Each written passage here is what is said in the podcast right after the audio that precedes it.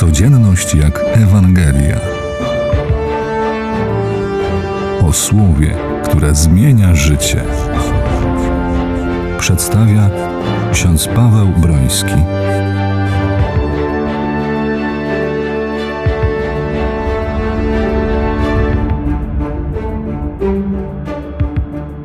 Dzisiaj w święto poświęcenia Bazyliki na Lateranie pamiętamy, że chociaż Boga nie można zawrzeć w ścianach żadnego budynku na świecie, od czasów starożytnych człowiek czuł potrzebę zarezerwowania miejsc, które faworyzują osobiste i wspólnotowe spotkanie z Bogiem. Na początku chrześcijaństwa miejscem spotkania z Bogiem były prywatne domy, w których gromadziły się grupy na modlitwie i łamaniu chleba. Zgromadzona grupa była, jak jest również dzisiaj, świątynią Boga. Z biegiem czasu wspólnoty zaczęły budować budynki przeznaczone na spotkania liturgiczne, głoszenie słowa i modlitwę.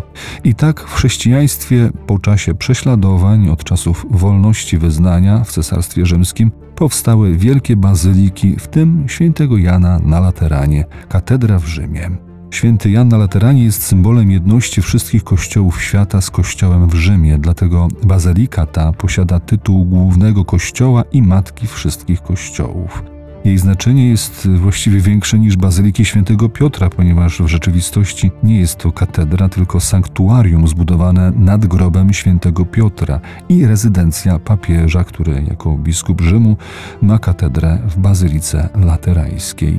Nie możemy zapomnieć, że prawdziwe miejsce spotkania człowieka z Bogiem, czyli prawdziwym Kościołem, to Jezus Chrystus. Dlatego On ma pełną moc, aby oczyścić dom swego Ojca i wypowiedzieć następujące słowa: Zbóżcie tę świątynię, a ja w trzech dniach wzniosę ją na nowo. Dzięki poświęceniu swego życia za nas, Jezus Chrystus uczynił zwierzących żywą świątynię Boga. Dlatego chrześcijańskie orędzie przypomina nam, że każdy człowiek jest święty, jest zamieszkany przez Boga i nie możemy kalać go używając jako środka do jakiegoś celu.